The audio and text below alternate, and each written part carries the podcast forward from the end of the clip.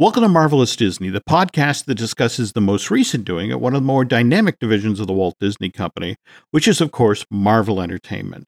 This is entertainment writer Jim Hill, and my co host, the amazing Aaron Adams, and I are recording this week's episode on Wednesday, June 30th, 2021, which means Aaron and I have just seen the fourth episode of Marvel Studios' latest limited series, Loki, please tell people how dedicated you are to doing the show when you got up to watch that episode today, Aaron? I don't know. I feel kind of like a slacker because it was only four o'clock in the morning when I started watching. I was off by an hour. Holy cow. Okay.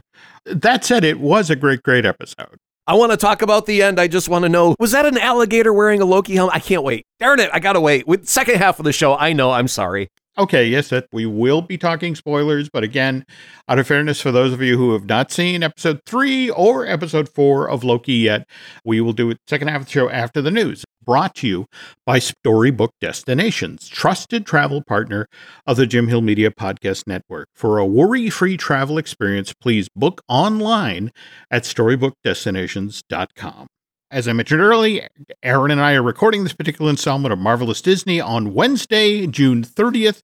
Yesterday, on the other hand, Tuesday, June 29th, pretty significant day for Marvel Studios. Variety reported that production officially began yesterday on Wakanda Forever, the Black Panther sequel, down at Trilith Studios in Fayetteville, Georgia. They caught Kevin Feige at a Black Widow event and asked him about it. And president of Marvel Studios said it's clearly very emotional without Chad. But everyone is very excited to bring the world of Wakanda back to the public and back to the fans. We're doing it in a way that would make Chad proud.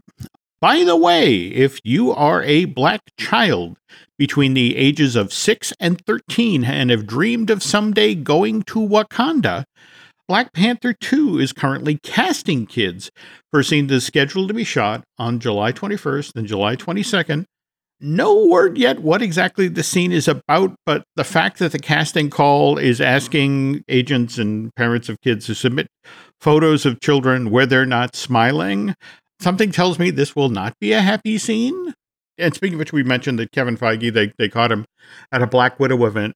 Yesterday was the Black Widow Global Fan Event, which meant that fans who were invited via social media got to see this Cate Shortland film in four different locations. There was the AMC Lincoln Square Theater in New York City.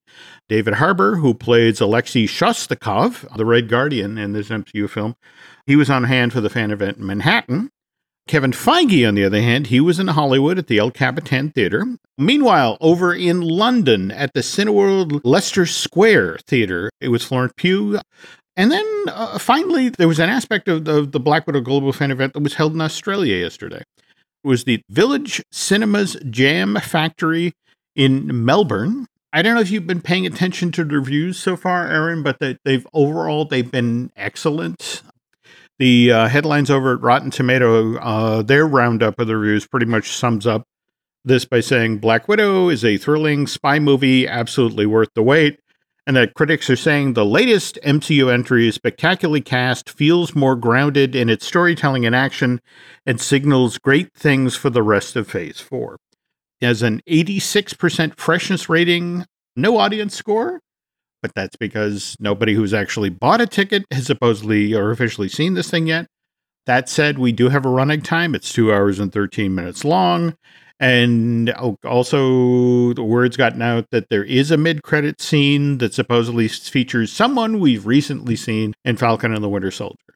I'd be willing to bet the dollars to donuts that that would be uh, Elaine Benes from Seinfeld. ooh, ooh. Jeez, I was going to go another way with that. No, because don't you recall when she made her entrance in Falcon and Winter Soldier at the tail end? We were supposed to have already met her via uh, an appearance in Black Widow. See, this is why I do this show with Aaron. He actually, even for somebody who got up at four o'clock in the morning, he has working brain cells. I'm down to six. Okay, you know, I do the blink, blink, breathe, breathe, and I had blanked that. I had, I had interpreted that as they said Falcon of the Winter Soldier. It's like, oh well, it's, it's got to be Sam or Bucky, and it's like, no, of course not. You, uh, you get it in one. Okay, folks, please forgive me if we, we're going to do this one last time. Are we running down all the times that it was supposed to come out, didn't come out, now it's coming out, coming out? Yeah, yes. You know, but Oh I mean, God. Okay, well, go no, no, ahead. I, I just, uh, you know, uh, well, for the for me, when you I mean, it's third- like a sing along song by now. Doesn't everybody know the words? Follow the bouncing ball. It was originally on March 17th, 2020, then on April 3rd, 2020, then on All right. September. Well, Is that, is that how it goes now? Uh, uh, okay, I, I, I perhaps Aaron has a point here. I, I guess for me, the thing I didn't realize initially when f- filming began uh, back in in May twenty eighth, two thousand nineteen, in Norway, and then I, again that that's that's over two years ago now. But the interesting thing is, if the schedule had held, they were supposed to be able to deliver a finished print of this thing in less than a full year. I mean, it was uh, literally a, a week and a day shy of that. Its original release date was May 20th, 2020. And again, since then, if we count Disney pulling it off the schedule in mid March of 2020, this thing got rescheduled four separate times. It seems to have worked out. Just today, Variety has a piece about how if you look at how well A Quiet Place 2 and Fast and Furious 9 are doing, it looks like Disney and Marvel waited for the right window, that the people are in fact returning to the theaters. I mean, we're not going to see Avengers Endgame numbers. That's unrealistic to expect. But on the other hand, it looks like, in fact, people are willing to go back to movie theaters now. Remember, if the schedule had held, we'd already have seen the Eternals at this point. We'd already have seen Shang-Chi and the Legend of the Ten Rings. And speaking of which, did you see, um, uh, the, you know, the, the, the new trailer? well, yeah, first of all, the new trailer, but you see what people caught in the new trailer? Uh, would that be an abomination? Yes, but did you see who the abomination is fighting in that ring? That would be Wong. Yes, I get Yes. that. Again, I'm I, I I'm clearly not an observant person. I forgot the Elaine Benes thing, and I watched that, and it's like, oh, well, that's that's a fun fight scene. But it's like, no, they. And what was particularly interesting about this, again, it was Feige at the uh, global event. Uh, it was the Rotten Tomatoes folks who actually talked to him about this, and and he admitted, yeah, that's the abomination, and that's Wong in the ring there. And he here's the the pertinent quote. That's what's fun about the MCO at this stage. We can take a character that we haven't had on screen for over a decade and suddenly have them show up again. And to have our fans see this brief scene in the Shang-Chi trailer, recognize what's going on, and immediately embrace the idea is great fun. Now, Jim, we've we've talked a lot about how MCU has been able to embrace other genres. Mm-hmm. You got your classic World War movie with uh, the original Captain America. See, they're embracing a martial arts film, and one way to tell that they're embracing a martial arts film is they've got a cage match where everyone's got to go toe to toe against this other person or that other Mhm. person and and ratchet up the stakes. Because think about all of the martial arts movies that have ever existed Mm-hmm. where it's taken place during a competition, whether it be Karate Kid movies, Mhm. Enter the Dragon. I mean, it is what it is, right? If you want to tip your hat to a thing, if you want to pay homage to it, you kind of got to do the thing. It doesn't look like an MCU movie. It almost Mhm. looks like a House of Flying Daggers or something. You There you know, a little bit There of you that Mhm. influence that's there. Mhm. And that's what I'm really enjoying about it. Well, and and again, uh, once again, demonstrating I'm really not an observant individual. Uh, you know, think about it. Tim Roth, as far back of December at last year, you know, uh, acknowledged, yeah, you know, I'm, I'm doing the abomination again. But it was was talking about that character, the the Emil uh, Blonsky character, Blonsky, was coming back for She-Hulk. So it's like, oh well, while we have you in the office, you know, and, and that is true. He will be there, but also we got another shot to put you in. It's great to see that character back, and it's also Mhm. one of the rare times where the MCU kind of reaches out and goes to embrace the Ed Norton film as canon. Right? yes, There's uh, the soldier's serum uh, Mhm. vial is Mhm. in the Hulk movie, and that remained consistent in the Captain America film. So they've never disavowed it. You know, it's like, oh, that's not ours. That was a different thing. You know, it, they they still embrace that, and I'm happy because I like that movie. I like Ed Norton and and stuff. Mhm. So uh, yeah, I'm I'm totally okay with with them keeping Abomination and, and Tim Roth because I really like Tim Roth as an actor as well. So I'm happy all the way around to see that little half second of of footage in the Shang Chi uh, trailer, right? No, I agree. I agree. Uh, Though it's also worth noting here that the Hank Pym test kitchen and at uh, DCA's Avengers campus, I guess you can get the soda that Hulkified uh, Stan Lee in uh, you know the Incredible Hulk movie. So Yeah, but you know, I really believe I don't think they're doing it, but I really and I know this is going to sound gross, so Mhm. I'll apologize before we do it. But it's Yep. a green soda, and they should before they hand it to you put one drop of red dye in it, Oh. and and then go enjoy. You know, and no comment, just say what the hell was that? Uh, hmm, Huh? Right? Uh, yeah, oh, okay. You know, again, Imagineering, please send that check to Aaron Adams. That's a great But, idea. Holy cow. Yeah, but it's it's signifying a drop of blood in someone's drink, and they're going to be kind of grossed out by that concept overall, you know. Because if you if you do it really well, like a magician, where you get like Mhm. the fake fingertip, and you have Mhm. a little blood packet in there, and you kind of push there where it looks like it's blood coming out of your finger, and you'd be like, "Oh hell no." I ain't drinking that. And you're like, why? What's wrong with it? You know, it's just as you play it off, like, no, that's just how we do it. It's all good. Um, yeah, I mean, you could really have fun, but people can be really grossed out by, you know, blood in their food. this is true. This is true. This is why the the, the, the Sweeney Todd dining experience never took off. Okay, uh, we, we were just talking about Kevin Feige, uh, and earlier this month, Deadline caught up with him at a virtual version of the PaleyFest. And they asked him if there are any plans to shoot a second season of WandaVision, or will Marvel Studios just have the Wanda, the, the Scarlet Witch's storyline evolve over future MCU releases? And Feige replied, say yes to an evolution of storyline. He then went on to say that Wanda's storyline would continue in Doctor Strange and the Multiverse of Madness, March 25th of next year. He then went on to say that that's the first place where Wanda's story will continue, but there will be other places. Which brings me to the other story that broke last week. Did, did you hear this about the mid credit scene in episode 8 of WandaVision? yeah, that's where they it's seems so specifically why the hell did they go ahead and color trees more green and put a little vague it, it's not quite a shadow it could be white vision for all we know floating against a snow-covered mountain Mm-hmm. but it lacks detail and It so does. yeah it's it's a, a thing you know in quotes thing Mhm. kind of floating down a mountain and the trees have been recolored at a certain spot and it's like Mhm. what what's the point what's the goal now i will say this Mhm. if that scene continues to evolve over time oh. oh that would be so brilliant the most brilliant of all brilliant brilliant things because every couple weeks you'd have to go back and see what changed and maybe reality is changing as and and that's our kind of our linchpin to Mhm. what is real and what's breaking and how it's breaking is through this end credit scene that keeps evolving with subtle little changes that only nerds would notice if they watch over and over and over again with a microscope.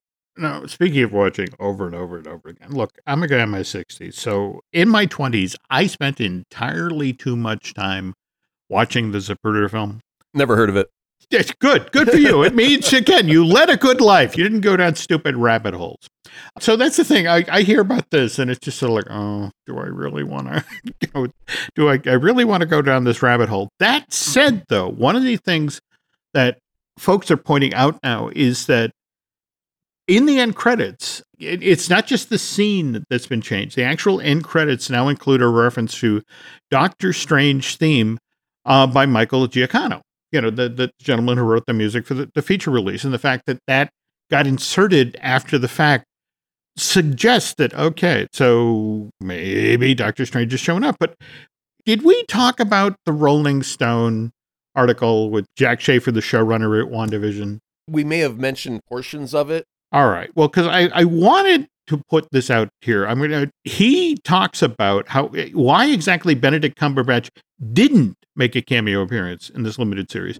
Though, eh, but the interesting thing is Kevin Feige has confirmed that Cumberbatch had been contracted to do so. So it was like it was supposed to happen. There was an you know a signed contract, and it didn't show. So here's what Schaeffer has to say. The plan when I initially came on board WandaVision was that there would be, at the end of the series, be a handoff, and that Doctor Strange's participation in this limited series would amount to essentially a short cameo. So early outlines of WandaVision had varying visions of the two of them, Wanda and Doctor Strange, kind of riding off into the sunset together. And and to be honest, it didn't just didn't feel right. You know, we wanted to fulfill Wanda's agency and autonomy in this particular stories. So having Doctor Strange show up at the very last moment of the limited series did feel kind of tacked on. Another problem was if, if Doctor Strange shows up just at the end, well, where was he this whole time? You know, and he said, I did love writing variations of Doctor Strange, variations of that final beat. It was a pleasure to write for him. There were versions where she's just flying past the city limits and, and then encountered Doctor Strange, that kind of thing. Mm-hmm. Some people might say it would have been cool to see Doctor Strange, but it would have taken away from Wanda, and we and which is what we didn't want to do. We didn't want the end of the show to be commoditized into go see the next movie or here's the white guy. Let me show you how power works. That wasn't what we wanted to say. This interview was published by Rolling Stone last month. So, with that out there, why would Marvel Studios suddenly go back in and fix the mid credit scene of the last episode of this show? You know, couldn't it also have been that Falcon Winter Soldier was supposed to come first, then Wanda, then Loki? And when they swapped up the order, isn't it just as likely that you know were in rushing to get it out the door maybe all the effects work wasn't done Right. and that there's some guy at marvel it's like hey you know those cg trees we paid for finally showed up do you want me to put them in and it's like yeah sure whatever and now we've launched this whole conspiracy i have to admit i love your idea of having to go back every couple of weeks to check this out and i, I have to say I'm hoping somebody out there, because remember, the last episode, episode eight of WandaVision, dropped on February 26th. And we all saw the original version of this mid credit scene. So, does anybody know when specifically this was actually updated? Earliest recorded is when the first person saw it, noticed, Hmm. and mentioned. Okay. Other Alright. people may have saw it, noticed, and not mentioned. hmm So a couple weeks at best. Now, what if, and I don't want to get spoilery, so I'll say it vaguely, but what if one of the uh, time bombs hmm from Loki has an effect on the reality of because remember a lot of those little time grenades were were launched to places unknown. What if one of those was destined for where Wanda is at? And what if uh, Loki's current arc can be the the the metronome, so to speak, in which that changes that end scene in WandaVision? Now I know that's not the reality, but damn it, wouldn't it be cool if it were? okay. I think we're up to three. Wouldn't it be cool from Aaron this week? But they are cool. Yep. Okay. Sorry. Cool. Cool, cool, cool. All right. Speaking of which, we just use the L word, folks, Loki, which means that when we get back from this break, we will be talking at length about episode three and four of Loki. And yes, there will be spoilers. So you have been warned. Another day is here, and you're ready for it. What to wear? Check. Breakfast, lunch, and dinner? Check. Planning for what's next and how to save for it? That's where Bank of America can help. For your financial to-dos, Bank of America has experts ready to help get you closer to your goals. Get started at one of our local financial centers or 24-7 in our mobile banking app. Find a location near you at bankofamerica.com slash talk to us. What would you like the power to do? Mobile banking requires downloading the app and is only available for select devices. Message and data rates may apply. Bank of America and a member FDIC. When you need mealtime inspiration, it's worth shopping Kroger, where you'll find over 30,000 mouthwatering choices that excite your inner foodie. And no matter what tasty choice you make, you'll enjoy our everyday low prices, plus extra ways to save, like digital coupons worth over $600 each week. You can also save up to $1 off per gallon at the pump with fuel points. More savings and more inspiring flavors make shopping Kroger worth it every time. Kroger, fresh for everyone. Fuel restrictions apply. A couple of quick things before we get to Loki. Los Angeles Times just yesterday published an amazing article about the Stuntronic Spider Man that makes appearances in the Avengers campus at Disney California Adventure. This 95 pound robot is flung 65 feet into the air, and it supposedly has six different iconic Spidey poses that it can do as it, it soars through the air. I bet that number will increase over time, but at, at the moment, only six. But I know they're dreaming for more, right? They gotta be. This thing is so spectacular that, that they're worried that people will will basically, if they put it on schedule, that people would stand out in the street and wait for it and thus clog a relatively tiny land. So it's not on a, a, a listed schedule. It, it's random. It's supposed to be spontaneous, so you know that you just have to be outside at the right time. So instead of just saying, "Hey, Aaron, show up at 3:30 and Spidey's Mhm. going to swing by," cool, Mhm. I'll do that. And it's only at like five seconds of entertainment. Oh, there he goes. Look, oh, oh, and he's gone. Right? You know. Yeah.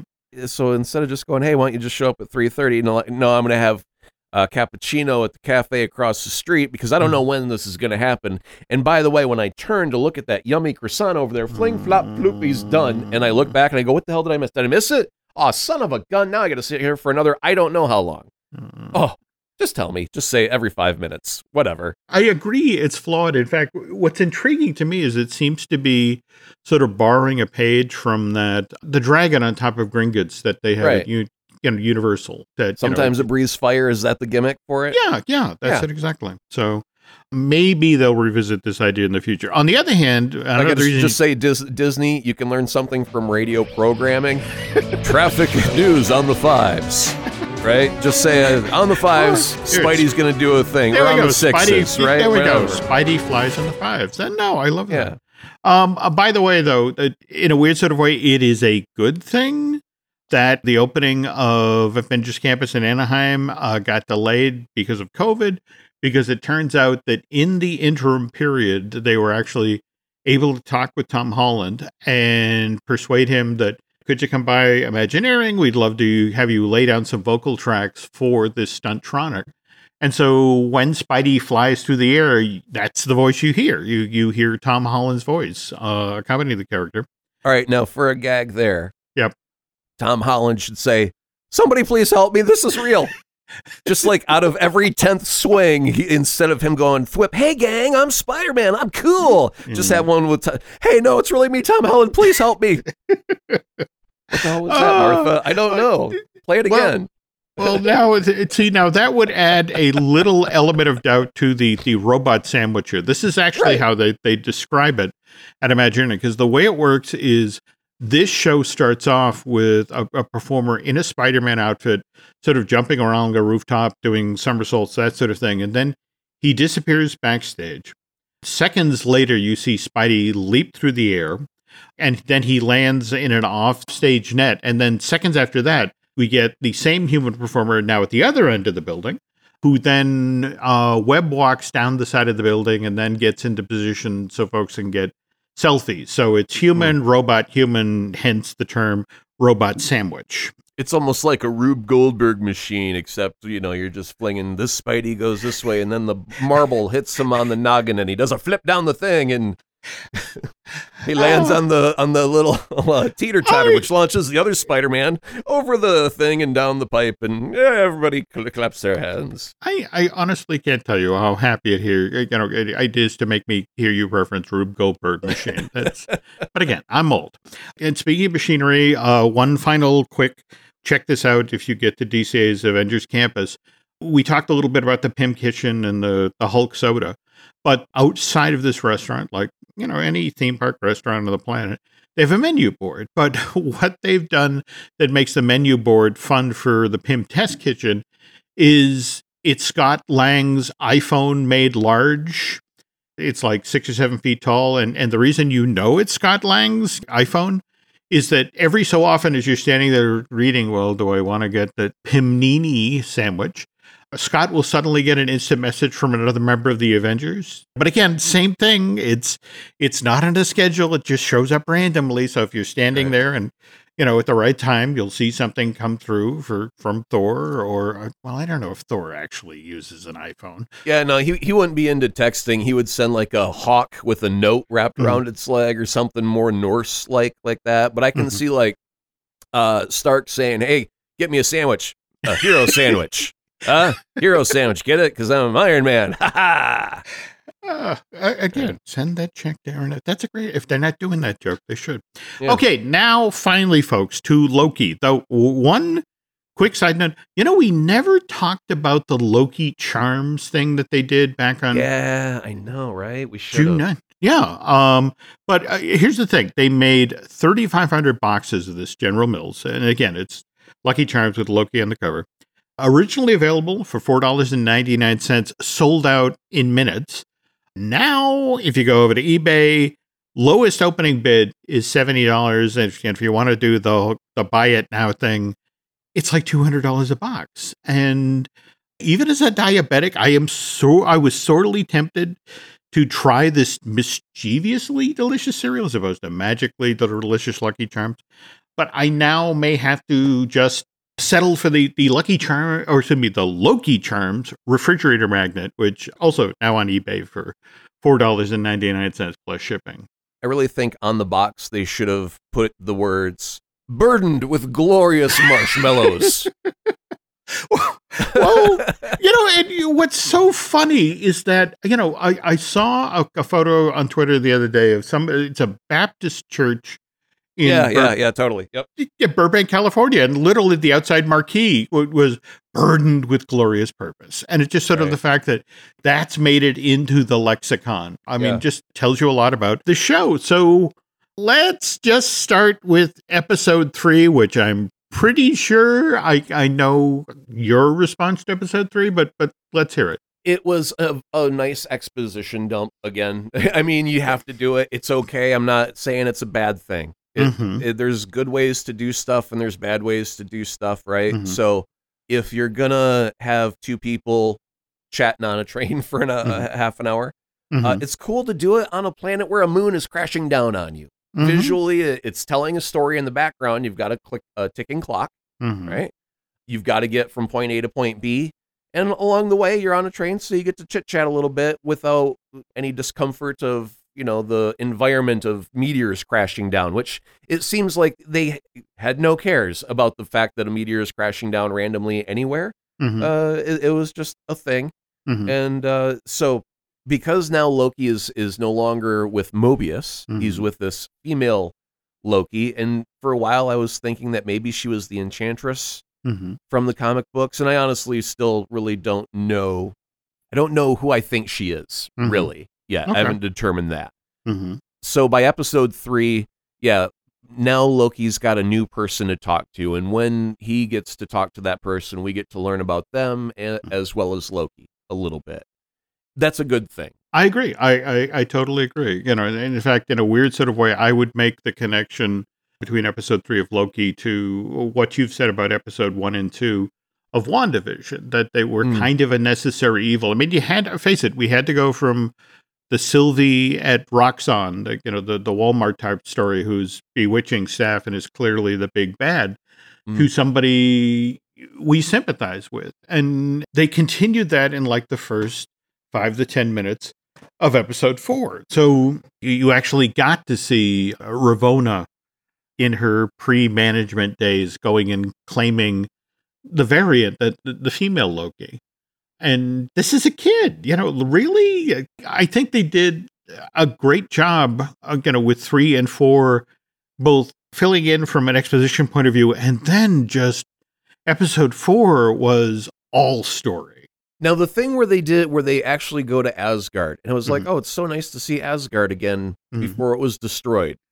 Yep. And then to find out that there is a female Loki that was taken away, and now I and that again leaves me at a point of I don't know what to believe. It, mm-hmm. Is this a case of the unreliable narrator?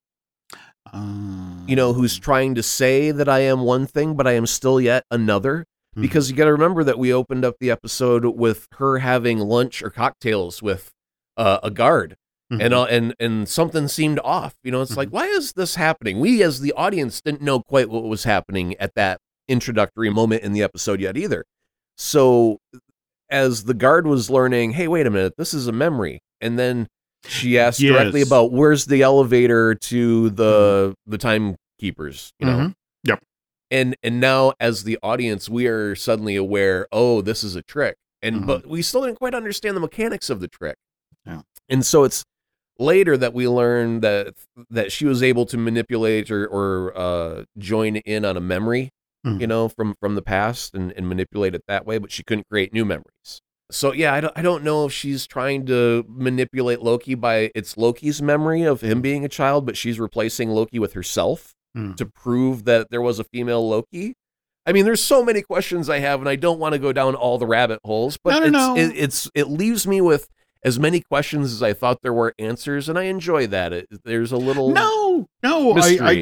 I no, I, I have to admit, I have watched thousands upon thousands of hours of television and movies, and one of the things I genuinely delight in these days is when a story is going forward and I don't know where it's going to go. And just from the end scene of episode four, the mid credit scene, and, and is this our first mid credit scene for Loki? It is. It is. Yeah. And I was very thankful to have it. But Mhm. before we get to, well, the timekeepers, Mm-hmm. I mean, they beheaded one and it was a robot.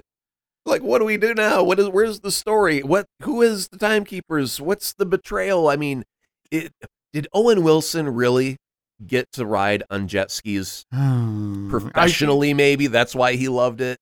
And uh, he just doesn't realize it yet. And will we get to see Owen on a jet ski before this is all over? I really hope so. I'm so glad you said that because that's literally my notes for today's show. The effect of if we don't get to see Owen Wilson resurrected in some form and riding a jet ski by the I mean, uh, don't get me wrong.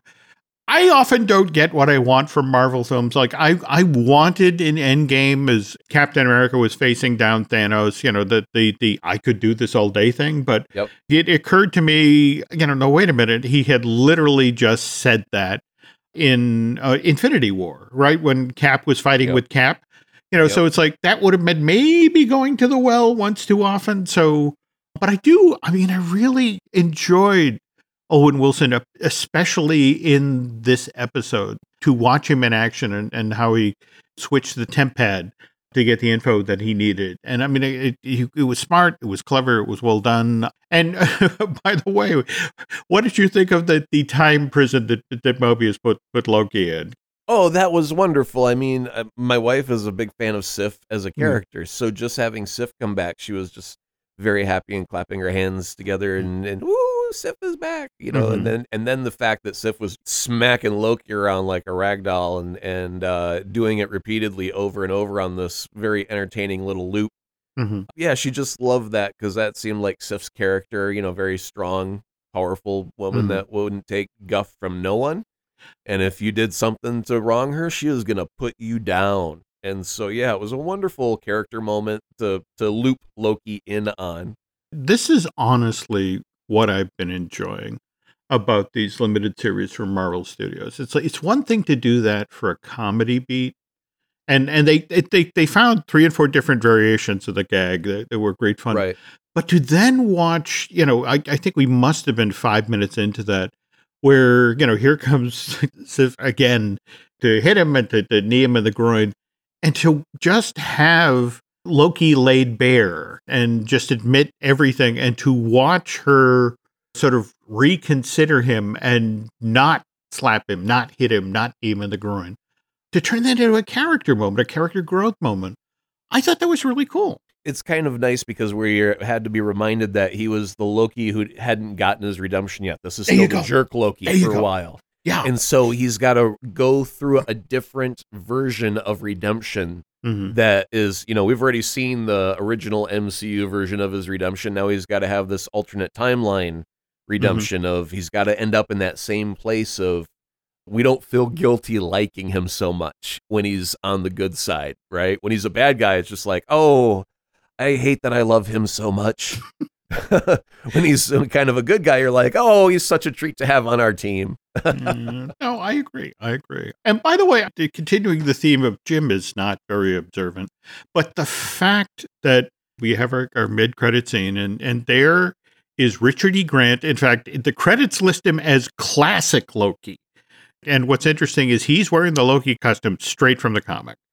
Uh, but again, th- that I was surprised to see him is embarrassing because I think it was September of last year that he tweeted out that Tom Hiddleston and I have talked about working together for some years, and I finally get to do so with Loki. So it's like nine months ago he admitted he was coming on the show and was looking forward to it. So the fact that he suddenly shows up and it's like, oh, this is a surprise because I can't hold two thoughts in my head at the same time. So Okay, so do we know who all of the characters were? If he was classic Loki, there's a kid version of Loki. I want to say the kid, and I'm sorry, I I, I meant to get, grab the, the this child actor's name, but it was young Loki. So Okay. that was the one with the alligator with the, the Loki horns. What's interesting is that in the credits of the show, there's a boastful Loki, but I don't believe we've seen that character yet. In fact, I, I think it's he's briefly glimpsed in one of the, the trailers for this limited series, but um Now, to the left of the kid was a really tall, powerful black gentleman. yes. Do we know it- what his character was known as? I was watching this on the fly and then putting it in the show notes. Okay. So I, I did not grab that gentleman's name, but yes, It it almost looked like he looked like he was holding a hammer, yes, and I thought yes, he might did. have a Thor connection instead of a Loki connection because he wasn't wearing the crown. Mhm. And then, uh, aside from all things, Hmm. the alligator with the Loki crown we need to address directly. What Yeah. is that? Now you've talked previously about Throg.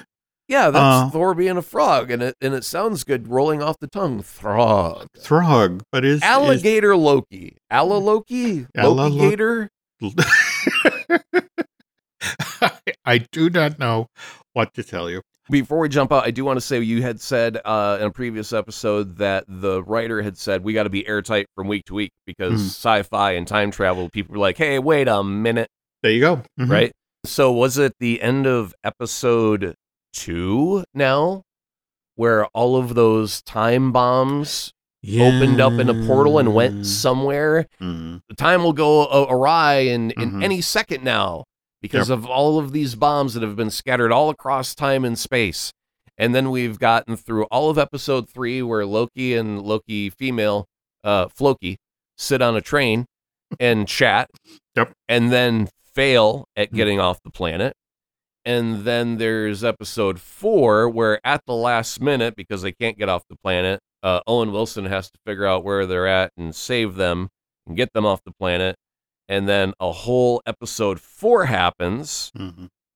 And I was shocked to see Owen Wilson get nullified, turned into nothing. I was like, oh my God, I didn't think that would ever happen in the show. So good No. job to the writers for playing with me emotionally that way. Mhm. And then double down on that bet. Like, oh, I got tens. Well, shit, let's split that and double down at the blackjack table.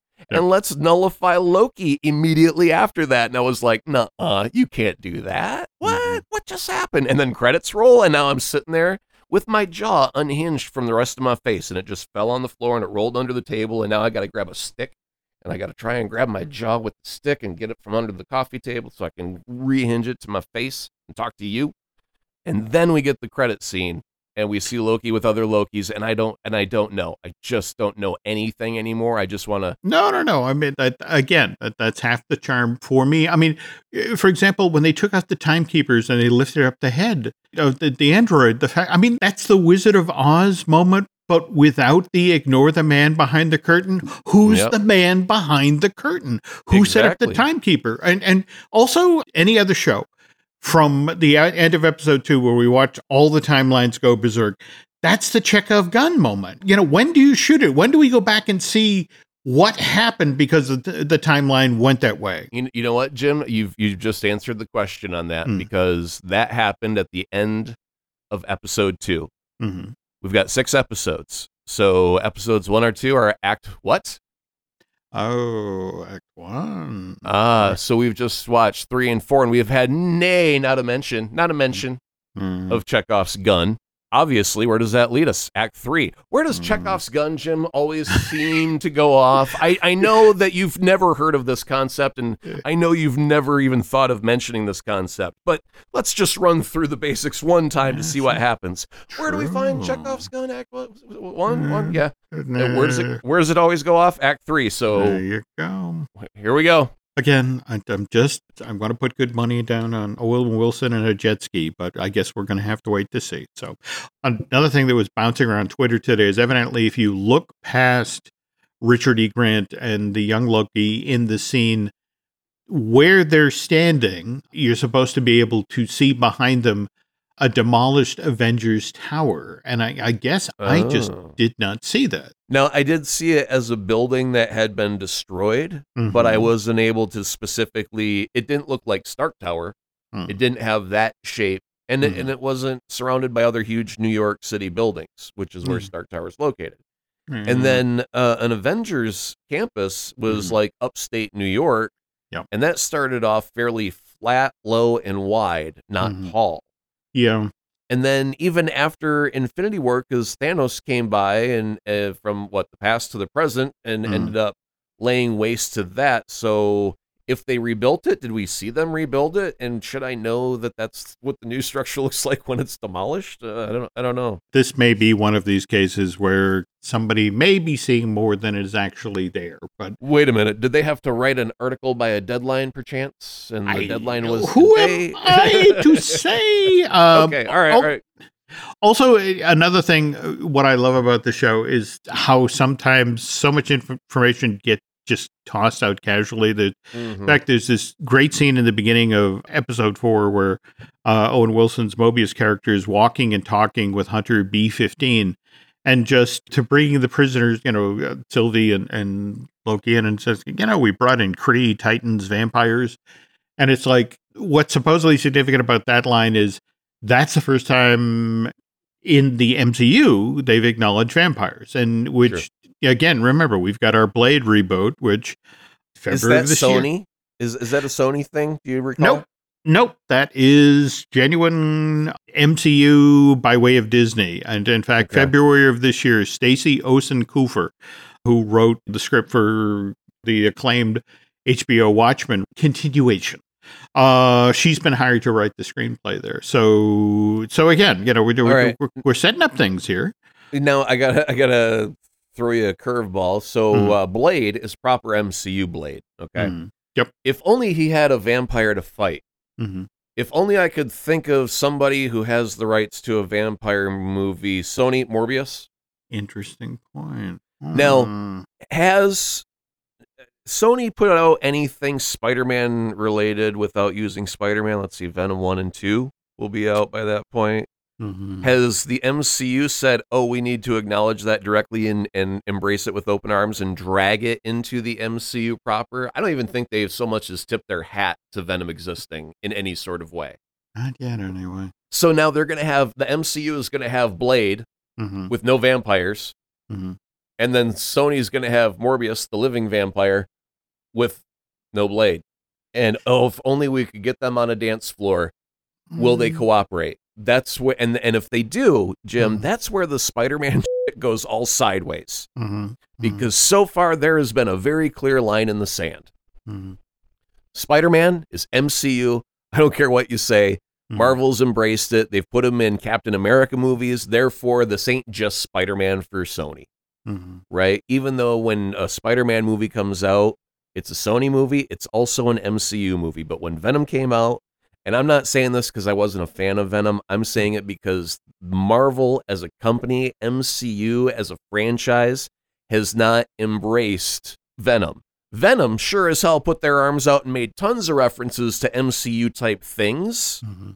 but it's unrequited love as far as I see it right now. And so what happens is if Blade and Morbius end up going toe to toe, because the only reason Sony has Morbius is through the Spider-Man villains contract side of things. And as soon as they Blade and Morbius go toe to toe, that means everything else gets dragged along with it, whether Marvel likes it or not. This is going to be interesting. Again, top of the, the show, we were talking about the, the reviews so far for Black Widow and how this does a, a nice job of setting up, you know, where Phase Four can potentially go. But Right. Before we wrap up, I do want to point out because we were talking earlier about Black Widow Mhm. and uh, how her release date has changed the things that surround it. Mhm. And right now, we are going to have a glutton of entertainment come our way, rapid fire. Yeah. Because As soon as we get done with that, uh, and now this is July, so we've got August and then September. The very beginning of September Shang-Chi. is Shang Chi, hmm and then uh, October a little drought, and then beginning of November, right off the Mhm. bat, we got Eternals. Yeah. And then straight after that into December, we've got Spider Man No Way Home. And then in March, so we've finally got a three month gap breather. Finally. We get to Doctor Strange, right? But remember, in, in very likely in that same window of time, we get She-Hulk. That's true as well. We've got all the Disney Plus stuff, but I also think that uh, Disney, and, and rightfully so, Mhm. while all of this MCU content is happening in the theaters, most Mhm. likely that's when we're going to have stuff like Book of Boba Fett coming out. So we're not going to have MCU content. We're going to have Star Wars content while MCU floods the theaters. I'm hoping that is in fact how it shakes out. Yeah. Otherwise, they're competing with themselves. Like they're like the reason they move Loki right from to from a Friday to a Wednesday release is so they don't end up biting their own butt when Mm-hmm. it comes to the Black Widow release on a Friday, which is traditionally where movies come out. Well, right? now it's so interesting you say that because you know, I, again, remember we are ten days out at this point from uh, Black Widow opening in theaters on the 9th, I want to say, Mhm. uh, July 9th. Uh, So we've got episode five of Loki dropping next Wednesday, but to ensure that we as Marvel fans are firing up Disney Plus and watching that on Wednesday, literally in the the hour or so before uh, Aaron and I sat down to record the show, Disney Plus announced that they've got yet another of those Simpson tribute shorts. You- may remember the one they just did a month or two ago, The Forces is Awakened from its nap. Well, we've got a brand new one, eh, but it arrives next Wednesday on the 7th, along with episode 5 of Loki. This one is called The Good, the Bart, and the Loki. And in this one, the bullet point is Loki is banished from Asgard once again and must face his toughest opponents yet, the Simpsons and Springfield's mightiest heroes. The God of Mischief teams up with Bart Simpsons in the ultimate crossover event paying tribute to the Marvel Cinematic Universe of heroes and villains. I honestly think if this is the case, if they are in fact deliberately front loading Wednesday to make sure that come Friday, well, you've seen Loki. So, and, you know, now you have a choice of either going to theaters or paying the $30 premium access fee and watching Black Widow at home. No, I, I think you're not wrong when it comes to the book of, of Boba Fett come December. I would bet you that they will do some interesting two steps to make sure that Disney Plus is not getting in the way of Disney theatrical. Well, so far, due to COVID, they've been playing reactionary Mm-hmm. games with their programming. Is we've got to move stuff because tragedy, Mhm. and we got to move stuff because tragedy hasn't gone away yet, and we got to Mm-hmm. move stuff. We got to move stuff, and now that life is going to start returning back to normal, God willing, and movie theaters start to come back and thrive. Hopefully, Mhm. yeah, they're going to start programming a lot more strategically, like they w- would have liked to from day one. And, and it's going to be Star Wars is going to be if Star Wars is out on uh, Disney Plus, then there's not going to be a movie going on during that month because you've already got your Star Wars fix there.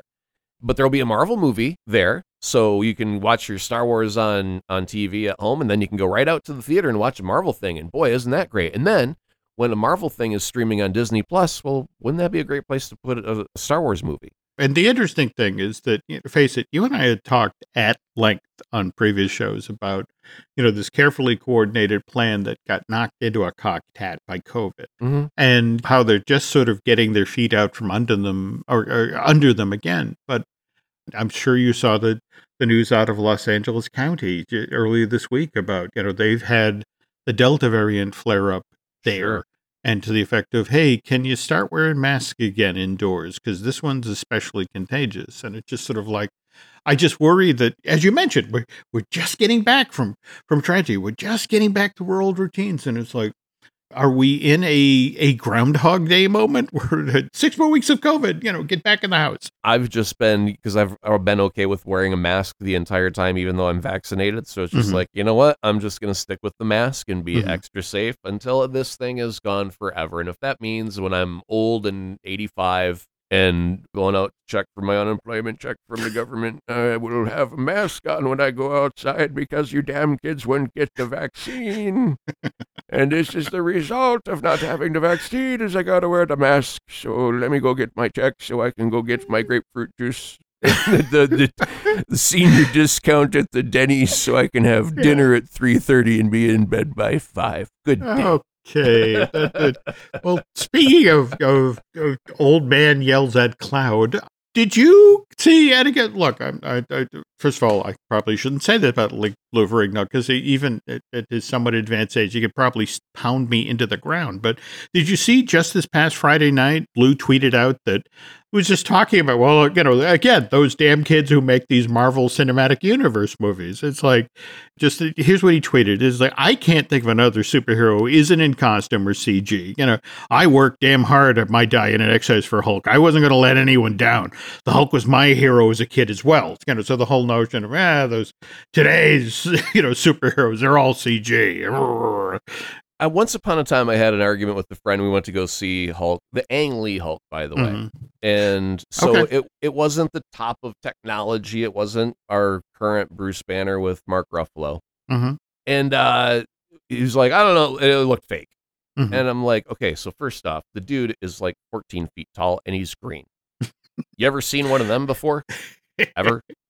No, I mean, like on Discovery Channel, I've seen some exotic birds and stuff mm-hmm. that I've never seen in real life, but I've seen these African cockatoos or whatever. Okay. Mm-hmm. 14 foot green tall dude. Have you ever seen one? Ever? Nope. Okay, shut up. There is no realistic look for that. There just isn't because he doesn't exist. And then, I mean, you get to like, you know, current Mark Ruffalo, and it looks good, man. That Hulk looks really, really good. I like mm-hmm. the way, I like everything about it. But the mm-hmm. whole point is with Lou Ferrigno. Yep. Back in the day in the 70s when we didn't have CG, mm-hmm. and we could go from a five foot four guy to a mm-hmm. six foot guy and go, holy cow, look at that. That's amazing. what a difference that six inches makes, right? Uh, now, if, if, I've got the option mm-hmm. of doing a proper Hulk where he gets to an insane appearance of that's just not humanly possible over Lou Ferrigno. And you know what, Lou, you look great. You've always looked great. You've always mm. been the specimen of, you know, a manly, manly man with big mm. muscles. Mm. We love you. Mm. Everything about you. But you know what? I'm going to go with the CG version that's 13 foot tall and green and doesn't look realistic because it's better than the six foot two dude that's painted green and running around in ripped shorts. It is. It, it always will be. So well, we love you. We appreciate your contribution. Step back. Okay, we, we don't have time to get into this today, but I just came across this amazing story about there was a, a makeup show that they used to do at Universal Studios Hollywood in the 70s. Uh, it was called The Land of a Thousand Faces. They used to present it on the upper lot, and you used to, everybody used to sit in stands outside, and they'd select two people out of the audience, and they'd pull two people, a guy and a woman, and they'd then make them up. One would be Frankenstein's monster, and the other one would be Bride of Frankenstein. And uh, but this is also during the time when they're shooting the Incredible Hulk on the Universal lot. They shot five seasons of the show there from September of 77 to I want to say May 82, something like that. Anyway, they're shooting these seasons of the show, and, and again, the problem is it's a makeup show. It's not terribly exciting. So the way they began ending the show while the Hulk was on the lot is that they do the reveal, you know, oh, look at these people we pulled from the audience and all look like Frankenstein's monster and the Bride of Frankenstein. And there'd be this this styrofoam wall at the end of the, the show where as a button for the show, they'd have a performer dressed as the Hulk. And again, full Lou Ferrigno, green body paint, torn shorts, come to the wall, rah, show's over. But uh, the reason I bring this up is it's only just in the, like the last week that I've learned from somebody at Disney Legal to the effect of that's the reason it took so long to get things like Avengers Campus built. It wasn't the master licensing agreement that MCA signed with Marvel Entertainment in March of 1994. It was the fact that somewhere in the files there was this handwritten agreement with Marvel like yeah you want to use the Hulk in the theme park? Okay sure starting in the summer of 77 you can do that. And it's like it was this deal that superseded the master licensing agreement that evidently threw Disney legal down the rabbit hole. It's like well wait a minute is is that the deal or is this the deal? And can somebody at Universal pull those contracts and say oh no we're not going to help you but uh, Right. again, we'll have to get to that story on another episode. But again, just the Incredible Hulk appearance at a makeup show. That's why it took from Disney signing the deal in August of you know 2009 to we didn't get the Anaheim version of the Avengers Campus opening till June of 2021. 12 years. I'm kind of surprised they didn't take advantage of, uh, in a similar fashion, the way they filmed the show on was it Adventure Island that you're talking to Len about recently on the Disney Dish. Do the same Yes. thing with the Hulk. This is the episode where Hulk meets Frankenstein and the Bride of Frankenstein. Roar! Comes through the wall, and then you know everyone runs off, and then the credits roll, and it'll be like, uh, the Bride of Frankenstein was played by Martha of Wisconsin, and then Frankenstein was played by Ted of Nebraska. There we You go from Sheboygan. Okay, Yeah, exactly. So, right. So when Aaron and I come back, we'll have seen the last two episodes of Loki, and hope you enjoyed today's show. Uh, we do have some other podcasts here at the, the Jim Hill Media Podcast Network. We've got Disney Dish with Len Testa. Uh, we've got Fine Tuning with Drew Taylor. In fact, we're about to record a, a fun episode with the uh, directors of Boss Baby Family Business, the new DreamWorks. I got to get a new Universal joint out the door with Dustin Fuse. There's so much going on at the Universal resorts right now. Uh, if you get head over to Apple Podcasts and rate and review, and if you really, really liked what you heard here, if you want to head over to Bandcamp and subscribe, uh, that would be helpful. Can we, we tell folks where they can find you on Twitter? At azaprod.com. A Z A P R O D. I think I like prod people. I just poke them. What are you doing? Poke, poke, poke. Reacts. Poke, poke, poke. It's kind of the whole point of Twitter, isn't it? that's, Um, that's what it's for. You can find us on Twitter and Instagram as Jim Hill Media and over on Facebook as Jim Hill Media News. And I guess that's going to do it for now. So thanks for listening. And Aaron and I will be back soon.